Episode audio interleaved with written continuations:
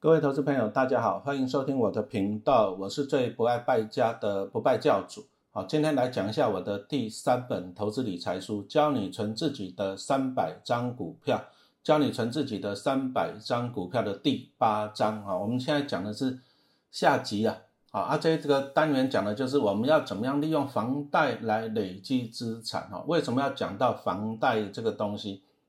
其实大多数的台湾人哦，都是觉得说啊，房子是他的资产。可是你有没有想过一件事情？你为了缴这个房贷哈，去存下这一间房子，你要负担二十年，甚至是三十年哦，给银行一直给利息，啊，你要省吃俭用，花了二十年、三十年的时间才会累积到的这个房子。好，啊，你很开心了哈，啊，房子你觉得是资产，但是请问你一个问题哈？我们定义的资产是说钱会一直放进你的口袋，叫做资产嘛？那你房子你放在自己家里自己用自己住，他会帮你生钱吗？你有可能说租一个房间租两个房间出去吗？好像也不容易，是不是？啊，再来就是说，那有些人说，哎，老师啊，你投资股票不错啦，可是我二十年前、三十年前买房子，现在涨好几倍的也不错啊，这样讲也可以啦。但是请问你啊？你房子这个东西，如果你没有卖掉，比如说你买两千万，啊，现在价值五千万，你赚你账面上赚了三千万，但是呢，你有看到钱吗？请问你，你有看到这三千万吗？好啊，如果说你今天是两千万的股票啊，累积到了，哎，一样 涨到了五千万，五千万股票的好处在哪里啊？你如果说假设每年领个六趴的折利率嘛，啊，那你也可以领到三百万，你可以看到一个现金流进来。但是房子呢？请问你，你有看到任何的收入吗？除非啦，啊，你把房子卖掉了，那你就落袋为安嘛。你买两千万，啊，你卖五千万，你赚了三千万，啊，你落袋为安。但是问题来了，你房子卖掉，你要住哪里呀？啊，不然你再去买房子，那房子就很贵嘛，是不是？好，因此啊，我们花了很多的时间，二三十年来存那间房子，可是到最后啊，你想想看，五千万的房子，啊，只是让你这样子住，会不会有点浪费的啊？我刚刚已经讲过对比了嘛，五千万的股票一年会产生两三百万的现金股利嘛，那你可以看到现金流。可是房子呢？哎，你存房子存到最后就只能够住哈，晚上睡觉就这样子，除非你卖掉，你才才可以看到那个什么赚到价差。但是卖掉你又要住哪里？哦，这是一个问题。因此我们就来想一个问题，就是说能不能把这些房子哦，把它活化，啊，活化。然后让它来帮我们自己产生更多的钱啊，这样子就是，其实投资就是累累积我们的资产啊，活化我们的资产，那帮自己创造更多的现金流哈。那在这一章里面呢，我先讲到一个叫做以房养老的概念啊。那当然了，有些啊，有些人年纪比较大的哈，那适合哪些族群呢？第一个哈啊，老师你讲要讲投资啦，可是我就是不懂投资然后不敢乱买哦。我如果说房子，比如说卖掉了，或拿去贷款去买股票啊，结果股票赔光了，那怎么办？你若不懂投资，你绝对不要去乱买哦。你你不要说啊，我房子卖掉了去投资啊，你又乱买，到时候就更惨了，连房子都没有哈。第一个，你如果说不懂投资，不擅长投资的，那我们就真的不建议你去做投资了啊。毕竟人还是要了解自己，这第一个啊。第二个，可能因为现在大家都不爱生小孩嘛，那你辛苦了二三十年，你的房子啊。你将来你也没有小孩子继承啊，那你留房子干嘛？你将来是，你走了也也是不知道变谁的嘛，对不对？好啊，如果说你今天就是说你第一个你不擅长投资，好啊，你也不需要留房产给你的子女，你也没有小孩，那你也是可以的，啊，考虑用这种以房养老哈来帮自己创造现金流，就是帮你这样增加你一些的退休金，好，那什么叫做以房养老哈？那还是提醒大家一下。因为 podcast 的只能够怎样啊声音，所以我在书里面有很多的表格计算啊，什么税金啊、利率怎么的，我相信那个你还是建议你看书了，书比较清楚哦。podcast 的我没办法呈现这些表格，啊，书很便宜，一本才两百多块，啊，学到的知识就无价哈，记得去买书，记得去买书哈。那我这里只能够讲一些以房养老的概念，啊，其实就是这样子的，你就是把房子啊抵押给银行。然后银行它就怎样按月给付你一些啊资金啊生活费，啊让你怎样啊让你没有后顾之忧啊。从这里我们就看到了，你第一个你要看你的房子的价值，哦，如果说你的房子价值越来越高哈，比人家高。比如说人家房子两千万，你的房子价值五千万，那你当然你可以跟银行借到更多的钱嘛。也就是说，你每个月的生活费可以拿到更高嘛。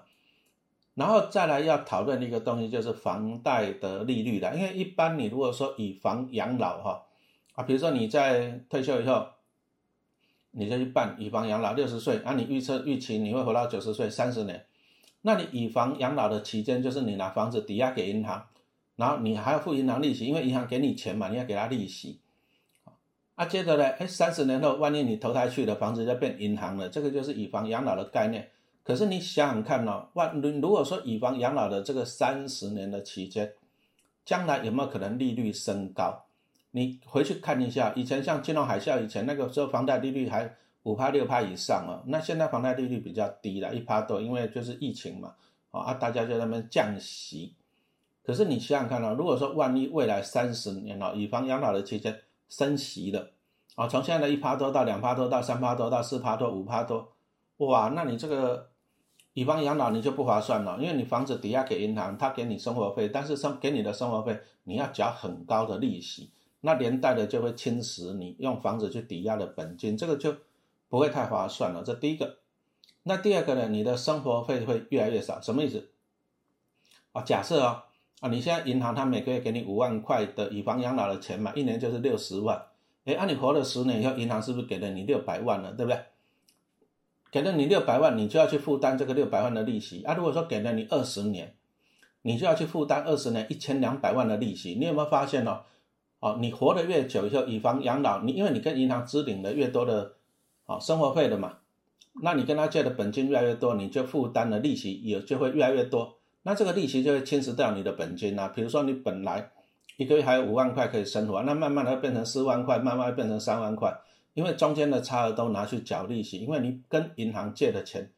越来越多嘛，哈，这个也是一个困扰了。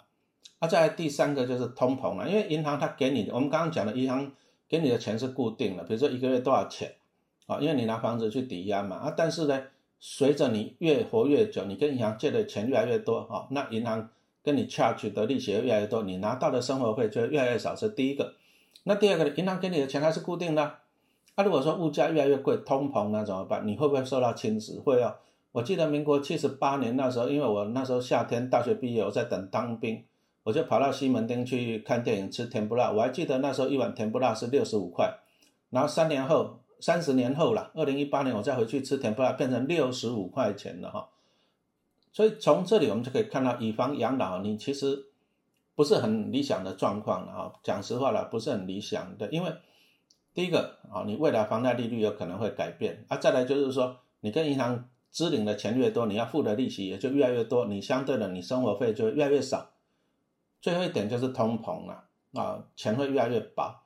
所以我个人是。以我个人来讲哈，我是不会去用以房养老的方式哈，来来帮自己产生生活费，因为我觉得不划算啊。比如说你看哈，你在开始你买房子的时候，年轻的时候，你搞不好你要给银行二十年、三十年的利息，因为你是跟银行借钱去买房子，你也是要把房子抵押给银行嘛，你就一直缴利息给银行。那等到你老了以房养老的时候，你又把房子抵押给银行，然后呢？跟银行借钱，那银行你跟他借钱，你又一直付利息给银行，结果呢，你买房子给银行，跟银行借钱，给银行利息，你卖房，你以房养老的时候一样一直给银行利息啊，结果你一辈子都是在给银行利息嘛，是不是？那就不划算嘛？那这个房子变成你的负债了，因为钱一直流出你的口袋，年轻的时候房贷一直缴利息，老了又以房养老，跟银行借钱一直在缴利息，不划算。所以，如果个人来讲，我还是建议了哦，大家还是你要趁年轻的时候努力做好投资，靠鼓励来安享晚年会比较好。好，那接着我们再来讲一下，如果说你有房子，房子那难道刚刚讲到以房养老这这一点，陈老师是不喜欢的？那房子怎么办？可不可以善用？哦，答案还是可以善用的。那你如果说有看老师的部落格啊，跟粉丝团，你就看到了陈老师会去办什么？啊，一般型的房贷跟理财型的房贷哈，我记得啊，前两天有个粉丝啦，在粉丝团问我一个问题，说啊，老师你，因为我在公立学校教书，薪水就固定嘛，调薪非常的缓慢嘛，是不是？那他说啊，你这样子哈，又要养三个小孩，还要再累积股票，哎，怎么存呐？啊，这个也是一个大灾问的问题，因为收入公务员不能兼差嘛，收入就固定了哈。养三个小孩支出又很多，那怎么样去存？啊，为什么陈老师可以在啊在上班二十五年，那存到了很多的股票，那里面呢领几百万的股利，可以来安心的啊自己退休了。啊，那其实啊，我就是善用很多的技巧。你如果懂投资啊，其实你还是可以到处去。把钱找到，就像我们在上一集啊讲到的，第一个就是信贷嘛。好，我在学校办了三次的信贷，这第一个。那第二个就是这样的，我会利用一般型的房贷。好，那比如说像两千零九年金融海啸那时候啊，大家都知道很恐慌嘛。啊，我那时候跟妈妈商量啊，就去借了五百万的房贷，危机入市。啊，那时候股票真的是超级无敌便宜，对不对？中信金跌到七块多，那个玉山金六块多，台积金三块多，你没有听错，哦台积电三十几块钱，那闭着眼睛随便买就好了，啊，结果呢，三年后我就赚了一千万嘛，啊，这个啊一般型的房贷，再来我们一直跟大家介绍，就是说那一种理，还有一种叫做理财型的房贷，啊，那你就把它想象成一张很大额度的信用信用卡。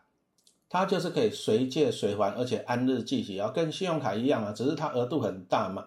啊，比如说陈老师就办了一个几千万的哦额度了，那我就不详细讲了。好处就是我刚刚讲了随借随还，比如说我今天看到这只股票不错，可是呢我就没有钱，那我就怎样啊？借用理财型房贷啊，比如说我就买个一千万，那它是啊按日计息啊，举例啊，纯属举例哈，那假设了，因为我要取一个。整数好了哈，假设假设它那个，因为理财型房贷的好处是机动，我们刚刚讲的按日计息，缺点就是利率比较高。那假设是二点四趴，因为我要取整数，那一个月就是零点二趴啊，因为我要取整数哈。那如果说你看了，我看到这只股票便宜，我就去借钱啊，借一千万啊，那一个月以后呢，啊，我比如说我赚五趴卖掉了，一千万就赚了五十万，那我要缴多少利息啊？零点二趴，千分之二，那只要缴两万块就好了哈。理财型房贷就是按日计息，这样子清楚了嘛？哈，好处是机动了啊，缺点就是利息太高。所以以我来讲，我就是做这样啊，机动，看到机会就进啊，赚到就跑啊，不长期投资。如果要长期投资，我就去买那个什么借一般型的房贷啊，一般型房贷就是像我们刚刚讲，比如说你借二十万啊，讲错了，比如说你借一一千万，那你二十年啊，本金摊还，那你平均一个月大概还四万多块这样子啊。那这个一般型的房贷的好处就是利率比较低，哦，这个给大家参考。我相信我其他的 podcast 的有讲到，大家可以去听一下啊。但是啊，你借钱买股票，我一定要讲一下警语啊。第一个就是安全性啊，你不要说借的钱哦，因为通常会去借钱投资股票的都是这样，资金不够多的，所以你如果再去买一些奇奇怪怪的股票啊，把你不够多的资金就赔光了，你要变成负债，那这个。更麻烦，然后因此第一个哈，安全性哈，请你摆在最优先的考量。那以我自己借钱来讲啊，我第一个我上次有讲到嘛，我那个借信贷我就会去买什么东西，买那个第一金啊，光谷金矿倒闭几率零了哈。啊，再来就是我要去买一些高股息的 ETF。那我这本书是在二零一八年推出的啊，那时候高股息 ETF 就零零五六，所以我就拿零零五六来做例子哈。那当然在二零二零年又推出了。零零八七八，这个也是高股息。那二零二一年感觉哈，这样子表现八七八略胜一筹了，比零零五六还还厉害一点点哦。啊，所以说，哎，零零八七八也是一个不错的考量哦。安全性啊，你如果说借钱买股票，请你想刚刚讲到了那种关谷金矿或或者是高股息的 ETF 啊，比如说像零零五六跟零零八七八，优点是怎样？啊，每年可以领个五六趴的股利，万一被套牢了怎么办？啊，那我就缴利息嘛，哈。反正我连股利去缴利息，这个是，但是我强调，你如果借理财型房贷啊啊，它就是利率比较高，因此哦，我我就会把握怎样快进快出了，啊赚到就跑，我不长期投资啊，不长期投资，因为它利息比较高，啊，所以说通常都会怎样耐心去等低点啊，这个很重要啊，理财型房贷就是你可以办好在那边，啊你只要一年去啊一年去续约一次就好了，好，啊你就放在那里。耐心等啊，等到便宜的时候再怎样，再进去啊。比如说像今年五月那时候，台湾这个疫情开始蔓延啊，变得严重了，对不对？啊，我那时候就善用我这个理财型房贷，我就去买那个零零八八一啊，买到了啊，过了一两个月赚到我就跑掉了，这个这这个就是我们讲的哦，快进快出啊，理财型房贷就是耐心等了，好等第一点哈，那第一个就是它的要诀就是恐慌的时候哈买进啊，像我刚讲的，啊五月的时候疫情蔓延了，对不对？啊那时候很恐慌嘛哈，啊那时候反而是一个进场的时间点，那你再回忆一下，在去年那个疫情刚开始三月多的时候，有没有很恐慌啊？啊，零零五零那时候跌到六十几块钱，那零零五六跌到二十一块钱，哎啊，其实这个都时候都是怎样？你进场的时间点哦，因为大跌之后通常都会反转啊，政政府还是会护盘的。啊，大跌就是因为大家恐慌在卖出啊，你等到这一些卖的人把资金卖完以后呢，接着它就会上啊，没有人卖了嘛，它就会打底，慢慢就会上来哈。因此，你如果说用理财型房贷哈，这种你就耐心等，等到恐慌的时候再再进场，那。什么时候耐心等呢？一年可以做几次？我就书上我拿零零五六做一个例子嘛。啊，第一个我书上就统计，以前都是端午节是一个买点，为什么？因为通常端午节在五六月附近啊，接着台湾就是除权息旺季，啊，零零五六它是三十只的成分股，它就会领到这些成分股的息，然后就怎样啊啊就含着息嘛，啊净值就会慢慢的增加，然后就这样一路的涨上去。啊，不过今年呢，二零二一年。零零五六表现比较奇怪了，因为它第二月的时候就纳入那些什么航运类股啊，像长龙还有面板类股，有达根群创，啊，结果纳入以后，大家都知道这些这些航运股、面板类股股价都一直往下跌，啊，连带着就拖累零零五六的股价的走势，啊，今年反而就端午节好像就哈就就不大准了，啊，再就是今年因为疫情影响啊，啊，除权息啊就往后延，啊，这也是一个变数，这里我们就是提醒大家了。好，老师书上虽然写说端午节的时候是买点，中秋节是卖点，只其实这只是统计过去的资料，啊，你还是要随机应变。像今年零零五六更换成分股，啊，再来疫情导致，哦，那个除权期往后延，那就可能会不准。然后接着呢，按照以前的统计，注意哦，我是讲以前的统计哦，哦，零零五六在除夕之后，每年十一月也都是一个不错的买进的时间点，啊，这个也是可以参考了啊，但是。啊，今年的零零五六就是最主要原因还是在于那个面板跟航运类股啦。啊，啊，它都如果一直跌，还是会带衰，这个就是大家就啊看着了，啊，我也只能讲看着嘛，因为我也没办法去预测这些股价的未来。啊，接着你也可以利用这种什么，啊，周 K D 黄金交叉的时候，啊，都是讲相对的低点，哈，这个讲的就是利用理财型房贷，啊，我只是要讲一个概念呢。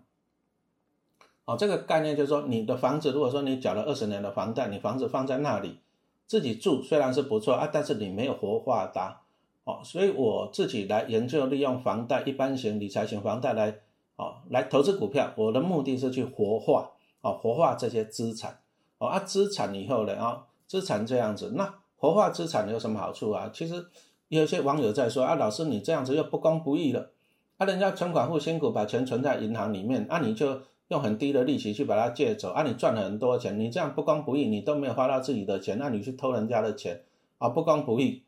其实也不能这样讲，你要了解一个东西啊，钱必须要流通，钱的功用就是流通，流通它就可以创造出很多的钱。如果说你把钱，比如说你放在小猪铺买，放在保险箱里面的，它没有流通哦，